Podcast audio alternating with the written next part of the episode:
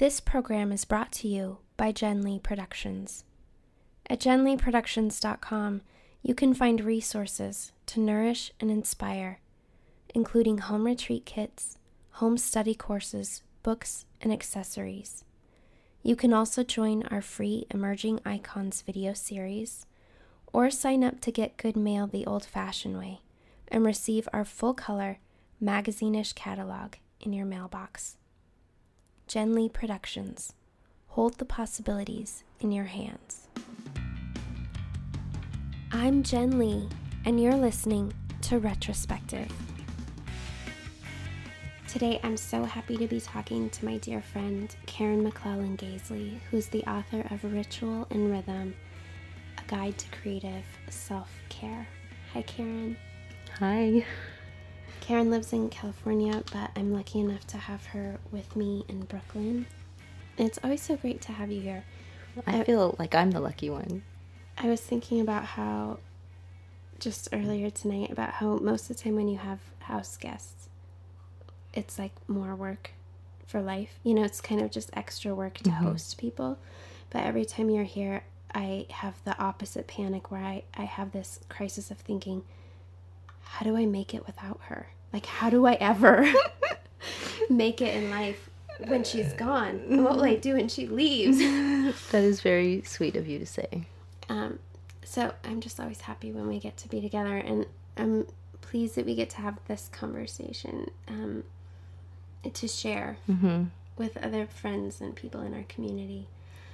Um, I think one of the reasons why I feel like you're a very interesting voice to have in the creative self care conversation is because of your career and basically through all the different places and forms that your job titles have taken Mm-hmm.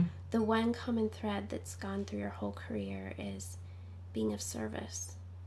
Mm-hmm. Right. And I think that whether people are involved in in activism or faith communities, Mm-hmm. there's a lot of different ways that people are engaged in service Mhm. oriented careers and Right. social work. But one thing that that kind of work has in common is that it really costs something. It's it's dep- Mhm. it depletes something in you in a very particular way Right. than if you're um, Working in an office barista, or, Right. right. or you're working in an office doing. Mm-hmm. reports. And I know a lot of people don't make it for very long, even Mhm. like some of the burnout rate, and people have to change into something else Right. because it's just hard to sustain. Yeah, it is. So, um, can you share a little bit about what that's like and maybe tell us a bit about maybe some of the key moments in your journey that um, that really brought this concept of caring for yourself to the Mm. forefront? Because the other thing I notice about people in careers having to do with service is that often they attract people who are drawn to taking care of other people and toughing it out themselves. Right. Like you don't think to care for yourself because you're usually surrounded by people who you feel like have a greater need mm-hmm. than you do. Than yours, yes, that's so true. Um, well, I knew that I would probably be doing something that involved um, service or some humanitarian work um, when I was very young. I in high school I did one of these uh, career skills test, which was great. Um, they were helping at my high school. They were helping to encourage kids to think about going to university and this kind of thing. So it worked out really good because I came out, you know, really high in, um, so like social, like a social worker type career. Um, although I kind of wanted to do like space as well, so that was kind of funny. But um, in my heart, I knew I would end up working with people. Like I just knew that, and so, but I had no paradigm for what that would look like, or that I would even have to take care of myself in the midst of that or anything. So, I started out really eager and naive and passionate, you know. Um, and thinking of things like maybe Peace Corps, where I could tie it in with travel, or, you know, I would have dreams like that. Well, I ended up marrying somebody who um, wanted to pastor a church at some point. And even though that scared me a little bit, even back then, um, I loved him and I felt like, okay, well, that's what he wants to do. And, you know, I can help support him in, in that way. And, uh, but I didn't really understand what that was going to look like either. And as you say, uh, so rightly say, it takes its toll on you if you are trying to do it with integrity, if you're trying to do it um, as authentically as possible, you're trying to be yourself in the midst of that, it, it does take its toll on you. And I think two years into um, into it, I into pastoring the small church, I had two very young children, and and you were in a foreign country. I was in a foreign country. Thank you. It finally, it had. Fi- I. It took a lot to culturally adjust. I'm embarrassed to say that the country was England because because I I always feel like when I say that out loud, I shouldn't have had such a huge cultural um, um, shift, you know, inside. But it it like it was cold and wet and i was from i'm from los angeles and so when i say it out loud it sounds really wimpy but you know just, for other I, people out there who you know might have and i say that like because that. i remember you telling me stories because your husband is british and i remember you telling me stories from that period of time and how part of what was hard was that you had this cognitive dissonance where in your mind you think because it's an English speaking country. Yes. It shouldn't I shouldn't have culture shock or it shouldn't be precisely precisely. But like yeah. not being able to have a hot bath. Right. And you know, the damp and the housing mm-hmm. and well and and really is like for me country. i was a jane austen fan so you know reading these novels and um, watching british stuff and thinking oh that's how my life would be if I could live in England.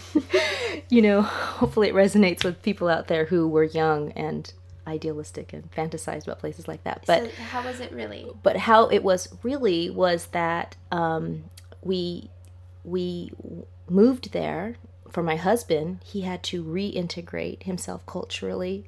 He had been we had we had got married and li- and lived in Canada which wasn't as big a cultural shift you know that was that was actually a really wonderful experience for me was to live just over the border it felt like i wasn't far from home. Um, there weren't huge cultural you know gaps. And i just fell in love with canada and canadians. Um, and then i so i thought it was a natural going to be a really natural easy move to go to england. And um, but we were unemployed for a year. And this is what probably was the deal breaker on the situation was that um, we were living very low income and so um, the place where we were living was this cold very old i mean you would be able to relate to because very similar structures as what are here in new york but not as warm.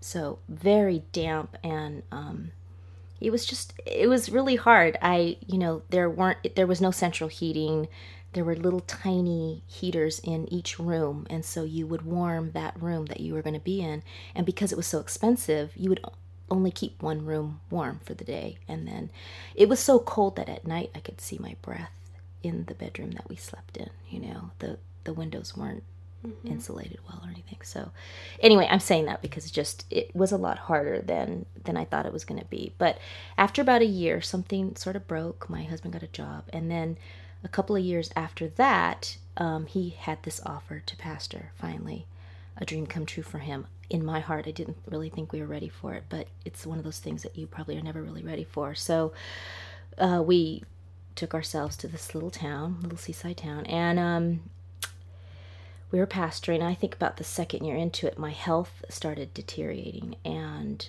how old were you? My husband's health started deteriorating too. So it was bad enough that it was mine, but I could see us both becoming. And so, how old were your children at that time? I think my daughter was when we moved down there, I think she was four and my son was 2 mm-hmm. so they were little. Um, she started preschool that next year, or he started. She started kindergarten the next year, and then he started preschool. Mm-hmm. My little boy.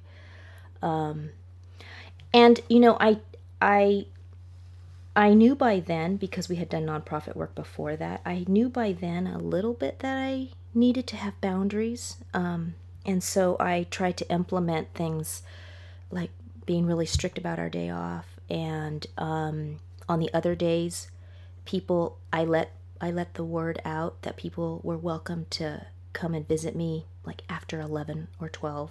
I can't remember what time. I had a time that people could come and visit and stop in. And the British are just lovely when for them the social aspect of getting together it's it's a little bit more spontaneous than here where we are accustomed to calling ahead of time and making sure you're home they would be just a little bit more now i don't know if this was just the, the because we were in a smaller town mm-hmm. smaller city um, but people did it in London as well. So that's why I'm thinking it was probably more of a cultural thing. And I loved that. I loved that people would be driving on their way to the store and just think, I, I should just pop in and check on her and have a cup of tea. And so they, so I loved that about the culture. But I knew that after a while, that would probably, like, I need space as well. So I, I implemented um, boundaries around that. But, and we did we we tried to have our days off and things like that but um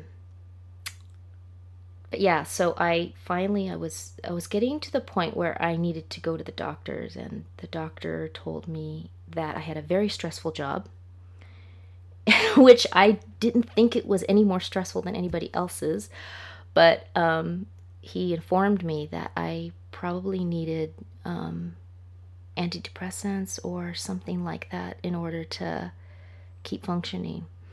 And so I thought I thought, well, you know, if that's really what I need to do, then I I'm going to listen to the professional and and go ahead with that. But I'd like to try first taking back you know having some control over that. And so um, I didn't want to just go, okay, let's do that. I wanted to have some power over that decision in, in a way. Does that make sense? You know, before I decided that, I thought, well, let me just see if there's something that I can adjust or or implement or do a better job of to for myself which to especially makes sense when it seems to be situational mm-hmm. you know mm-hmm. instead of people who have like a chronic issue when you're like, oh, or or something very tragic, mm-hmm. you know, like if if it had come right af- after the death of a loved one mm-hmm. or something like that, I probably would have thought, okay, you know, chemical imbalance, probably I need to do this to to really get back to where I need to be. But I had these two small kids, and this was my driving motivation for trying to figure it out in a kind of a alternative way. Oh, yeah, thank you. Alternative way. So I um I talked to a couple of people that I felt like I could trust. They were a counselor and uh, one other friend, and they gave me a couple of uh, booklets on on just uh, taking care of yourself emotionally when you're a caregiver. And so, even though not everything applied to me, when I read it, an awful lot did.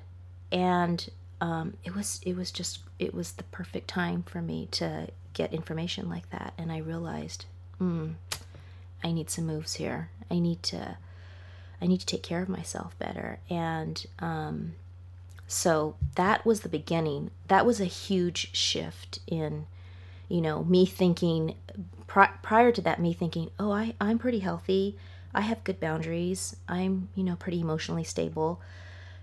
In that in that period of time, that short period of time, I realized, okay, need to up the ante on this and take it a little more seriously than just my day off and my mornings that I had for myself. So um, that's when I began really trying to think creatively about how can I make my home environment a place of refuge for myself and not just this functional living space. So that's when, I mean, in my book, I talk about the fairy lights, um, thanks to my really good friend in England who gave me that idea.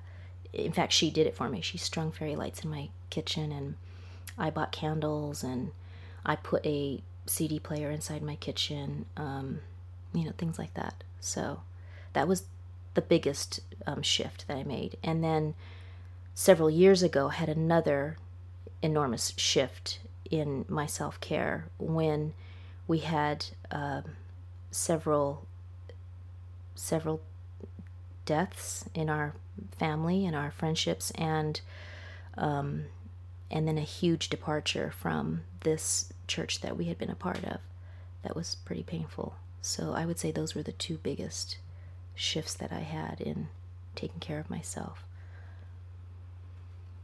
and then now um, now you and your husband Phil are working with anti human trafficking, which has got to be like when you guys do work trips. you know, I just always, I'm always trying to imagine mm-hmm. What it takes to meet the people that you meet mm-hmm. and to hear the stories that you hear. Mm-hmm. And, um, yeah and, you know, I think we've joked about it when we've been together with our friends before. I remember there was a night that we were at, we, we were all together teaching at Tea House last year. Mm-hmm. And we were there with our friends Phyllis Mathis and Jolie Guillebeau. And we were talking about this very thing because we were saying, like, it really takes something. I think people think that um, Liz Lammer said the other day in a phone call, she was like, people think that self care is like this light, fluffy thing, mm-hmm. but it it's actually like you have to be pretty hardcore. Like there's this element where you have you have to be mm-hmm. a little bit fierce about it because some part of your brain is comparing your needs mm-hmm. in your life with the suffering that you're seeing in others. Yes. And it's hard to know that like 14 year old girls are being trafficked at your truck stop mm-hmm. near your home. Mm-hmm. But even though that's happening, it's still important for you to stop and drink your cup of mm-hmm. tea. Do you know what I mm-hmm. mean? Yes. We tend to think that the one need outweighs the other, and that's where we get into trouble. Mm-hmm. Is that we say, well, my children really need me, mm-hmm. or my parents really need me. You know, the need yes. overwhelms us. Yep. And then we don't feel justified or it feels we do this guilt trip thing don't silly. we with ourselves yeah, yeah. And, it, and, what we need feels so small mm-hmm. like mm-hmm. in comparison to need mm-hmm. to rub oil into your feet feels so mm-hmm. fluffy in mm-hmm. comparison to mm-hmm. needing to be rescued right from a tragic right situation. right yeah so and i'm really i'm grateful that my journey that my journey was the way it was in the sense that had you told me in my 20s that my husband was going to be involved in anti human trafficking, although there would have been this huge part of me that would have been, yes, yes, let's, you know, I for sure am. I'm, I'm all in on that. At that time, I, I wouldn't have realized just how heavy that it would be and how it would take its toll on us emotionally and psychologically. Um, but this way, you see, by by having this small church and being concerned with the cares of these these people and their journeys, there were some heavy things that we had to deal with. People people are broken, they're hurting, they've they've had pain, you know, horrible, painful things happen in their lives that they share with their pastors. Um, and there were times where I would just be crying because I would be thinking, oh my gosh, you know, my life has been a picnic compared to this person. But but it's sort of having it that way around and now as I'm older doing the the human trafficking stuff, it just it's the right way around. Does that make sense? But I can't imagine the guilt that I would have had back then the guilt that you're talking about and that conversation that you have in your head, I don't think I would have won against trafficking situation you know that scenario in back then in my 20s and early 30s whereas now this side of it i'm old enough to go wait a minute you knew back then that to take care of your children and your husband and the people that you cared about in your church required some fierceness about boundaries, about time, about taking care of yourself. How much more now? So I'm not saying that that doesn't come. It does, it goes through my head. But it's just I'm a little stronger and Liz is right. You it's it's a paradox the right word I'm looking for. It's it's this tension between trying to be calm and relaxed about your self-care and not being intense and crazy about it and neurotic about it, but but yeah, you have to be a little fierce. You have to be a little fierce about it because if you if you do this thing with your head where you are willing to negotiate or go, okay, well, I'll do it tomorrow or I can I can do it, you know, and you can you can I can go a couple of days without doing everything, but but the point is, at some point, not doing it takes its toll. Mm-hmm. It takes its toll, and so it's just not worth it anymore. It's not worth getting to the end of the week and going, oh, I didn't do my yoga, I didn't do my meditation, I didn't, you know, I didn't do my oils, I didn't take care of myself, I d- didn't eat properly this week, or it's just not worth it now, and so so that's the good thing about being this side of my journey and going, okay, I'm old enough, experienced enough to know you have to be firm with this. This is not negotiable. This isn't something like, oh, I shouldn't really wear that color, but I'm going to go ahead and do it today. you know, it's not like that. I have to I have to be strong about it. And so and I think a lot of the things that in our own journeys and experiences, the things that we found to be nourishing and that make a difference, one of the things I've come up against when I talk to other people about it or when I just engage in the culture around us mm-hmm. Is that those things for most people fall under the realm of luxury. Like, it must, like, one thing I can't really go that long without are like good heart to heart conversations with friends mm-hmm. over the phone. Mm-hmm. And like I really need that mm-hmm. mentally, emotionally. Yes. But you need the, to know that connection people, is still there and yeah. But there are people for whom they would think, "Oh my gosh, an hour-long phone call with a mm-hmm. friend is a luxury. Like who has time for that?" Mm-hmm. But um, Yes, I see what you're saying. Or who has time for a daily cup of tea? Like it feels like a luxury. That, right. And I guess I think about my family of origin even and their people's idea about work and work ethic and it was like things you did there was this martyrdom and that you yeah self-care was dessert and you had to eat your vegetables first you had to get all your chores done and everything crossed off your list and then you could do something right for yourself like sit and read a book for an hour or something yes mm-hmm. that that's a luxury right and that you can earn that Right. If you work extra hard, like you can go on vacation if you work extra hard the week before right. and the week you get back. Right. Like um, practically kill yourself. Right. right. Um but I think what we're seeing and part of why I really was so passionate about you gathering your stories and your wisdom into ritual and rhythm so that people could hold it in their hands and have it in their lives is that what we're really talking about is taking those nourishing things and moving them mentally from the realm of luxury into the realm of necessity. Mm-hmm. And I think, like, one of my mantras, one of the most helpful things to remind me when I'm having that guilt moment mm-hmm. of, can I really be doing this because I haven't mm-hmm. gotten everything crossed off my list? The mm-hmm. laundry's still not put away. Can I mm-hmm. really sit down?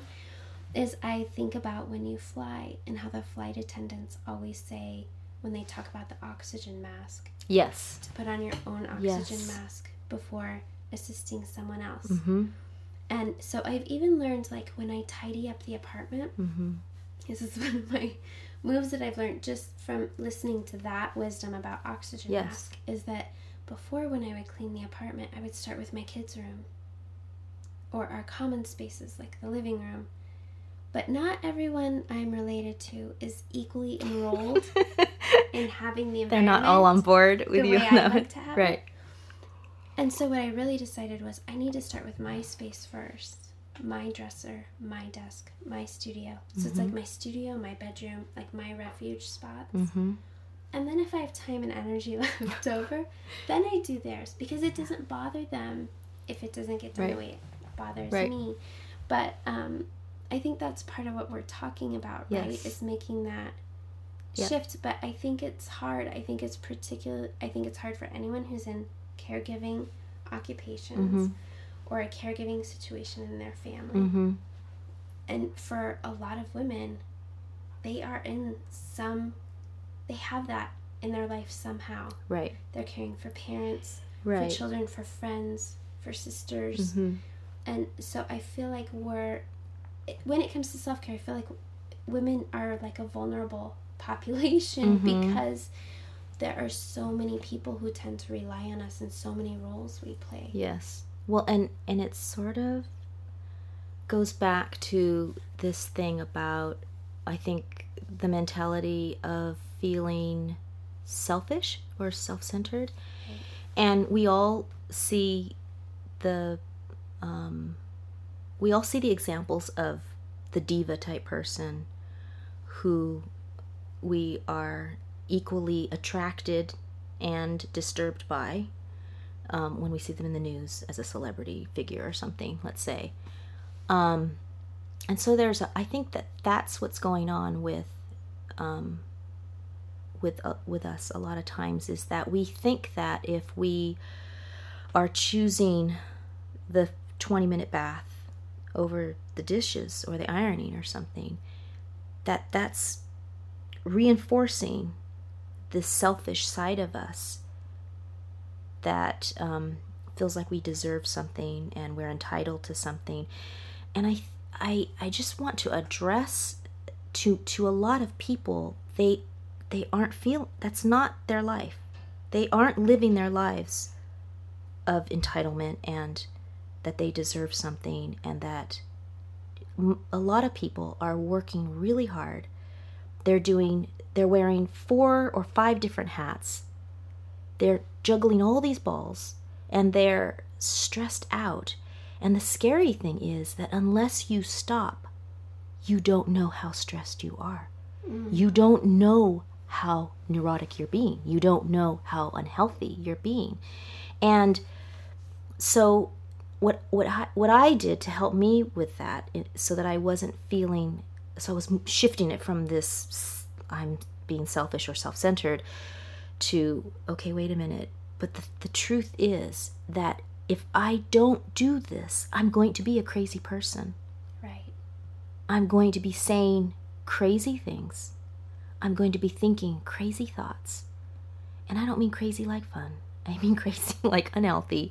And is that is that really where I want to go? Where I can't see it because I'm so busy. But the people around me are going to know it and see it and have to partake of it. And so for me at least it that is what helped me to to to change it from okay wait a minute this in fact is not selfish and self-centered this is the best thing that i can possibly do if i really care about the people around me and i'm saying that i want to serve them and help them and love on them or whatever then it starts with me it mm-hmm. starts with how i do that and and okay, so maybe once in a while I'm going to decide something and maybe it'll my motivation will be self-centered and selfish. But most of the time that's not what it's that's not what it is and that's not how it's going to be. And the benefits to the people who I love the most so outweighs. I, I mean my kids my kids know now when I'm not taking care of myself like you know, my my son will come up to me and go, "Mom, are you oh do you need a hug? That's his way of like mom have you taken time for yourself? Are you okay? You know? My daughter's a lot more int- intuitive and and recognizes it a lot quicker but um and my husband's really good too. He's on board with it too. So but yeah, does that does that make sense? Like shifting this thinking and this mentality from and this is this is the problem with people who do serve and you're, if you're a mommy, you're a wife, you're a partner, you know, you're a teacher, you know, you're you're the kind of person who's drawn to helping people. So you're automatically your first reaction is probably going to be that's that seems a little selfish. Seems a little self-absorbed. Seems a little, you know. And what I what I'm trying to tell people is think about this. Like stop and think about it. If you're taking care of yourself in a really good, healthy way, that's not selfish. Mm. You're doing the best thing that you can possibly do for those people that you're saying that you love and care about. Mm. And so well, and another thing that I I felt very fortunate um, I felt very fortunate over the years to have you being a voice of reason and guidance as I've been navigating my own life. And, you know, we met before I even had kids. Mm-hmm. And then you've mm-hmm. known me all through early childhood with them mm-hmm. and through different parts of my work journey, mm-hmm. too. And one of the things that's been so helpful is that your practices are so simple and so easy to implement. It's not like, okay, you need to go out and buy this $100 worth of special gear. right. at right. the health spa, or you know mm-hmm. what I mm-hmm. mean? Mm-hmm. Or, um, you know, if you just do this 90 minute workout video every day, mm-hmm. you know, but it was, they were always like things I could really put into practice mm-hmm. or conversations I could have mm-hmm. with my partner that where it was a, a very simple change mm-hmm. in our mm-hmm. daily routine right that suddenly opened up so much space for me mm-hmm. so i think that's the other thing is people worry that they're going to have to overhaul their whole entire life existence they don't realize i could literally shift eight minutes of my day right and i would feel like a new person yeah well and we were just talking about this when when we arrived here right? We were talking about how the american culture is so used to being told this is how you do this. This is how you'll be successful. This is how you'll be beautiful. This is how and oh by the way it's only going to cost you $1500 you know this is our yeah. american culture that that we have people out there who who are tell will are willing to tell us what we need, and then by the way, if we just pay seven hundred dollars or you know the book that they have it you know it's but you know what I'm saying. quiz about your body type, and then we will show you how you need to buy our specialty exactly or vitamins or whatever yeah and and my thing is as you know i mean working in nonprofit it's you we don't have excess amounts of money to go okay I'm going to put that $1,000 into my self care toolbox, right? I have to do this on 50 bucks or less. and and the friends that I'm around, the the other nonprofit friends that I'm around, they live like this too. And they actually are in your kind of age. A lot of my friends are in your age bracket where they have young children. And so, even if you have two really good incomes, if you have young children, you have expenses that are not the same as if you you just it was you and your partner. And so so everybody's trying to be careful especially in this economy. And i just feel like you know if it's honest and true then i should be able to get a hold of it mm-hmm. rather easily. Yeah. It should be provided for me and and i want to be able to to do that for other people. I want to be able to put tools in their hands that is, aren't going to cost them $1500 to do. And so and each person is different. So for me i mean you have these beautiful candles lit for me right now and the lights are dimmed but for some people that would drive them crazy. Mm-hmm. so it's my solutions aren't going to be your solutions or another person's solutions. And that's the great thing too is that i can't put a price tag on it for you or for anybody else because they have to figure out for themselves what those tools are and how to implement it into their lives. And this brings me to another important thing about self care, and that is that you you sort of need to be committed to finding yourself.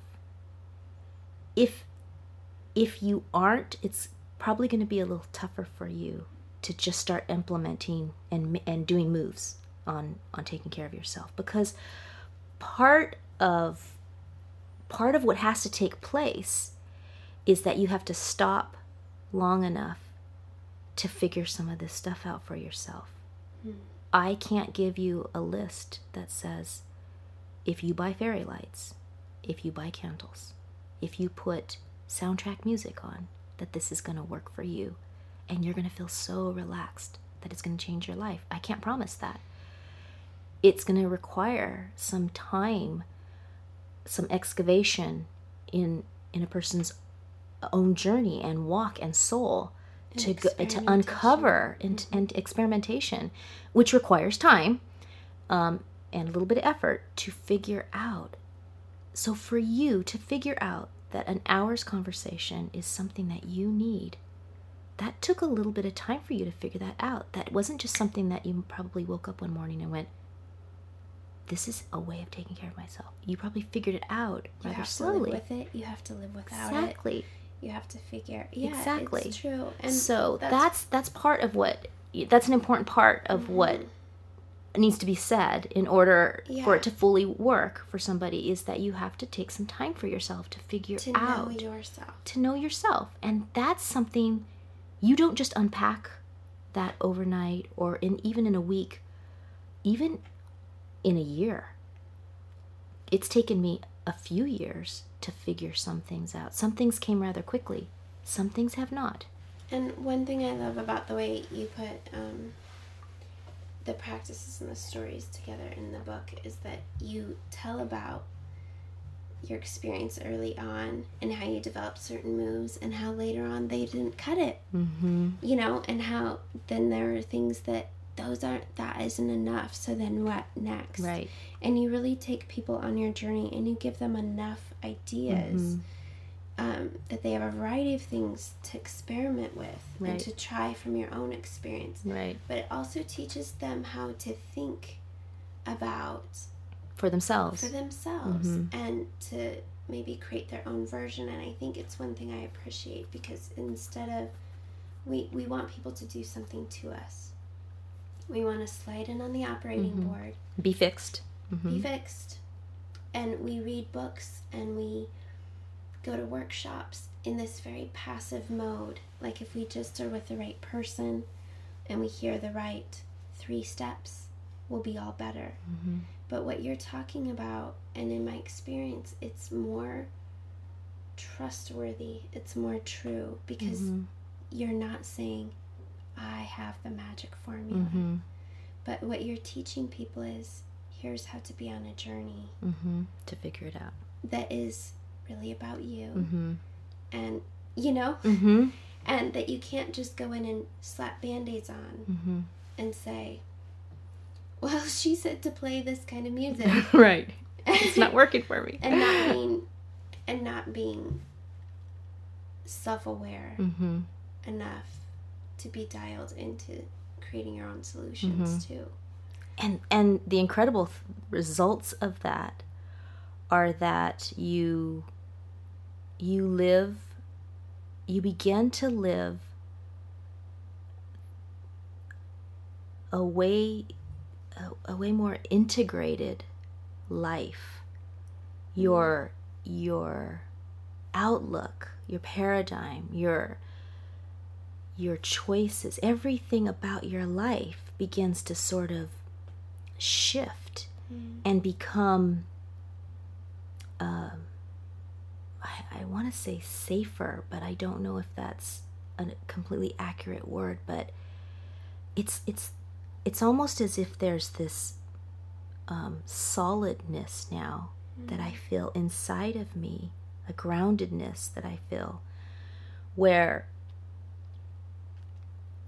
I just I feel as though I'm a more authentic, honest person than I was 20 years ago because I taking time for myself in a healthy way and un- unpacking, you know, things in my in my soul and kind of looking at them and examining them has made me kind of see what's what's honest and true about that and what were things that I were I was doing because I felt I had to or because I needed to or we're always going to have obligations in our life and responsibilities. I'm not talking about getting away from that stuff, but but you know what I'm talking about the the extra stuff that you take on that you don't really need to take on and is not your responsibility. Mm-hmm. And so I feel like in some ways the reason why my husband and I can handle such heavy,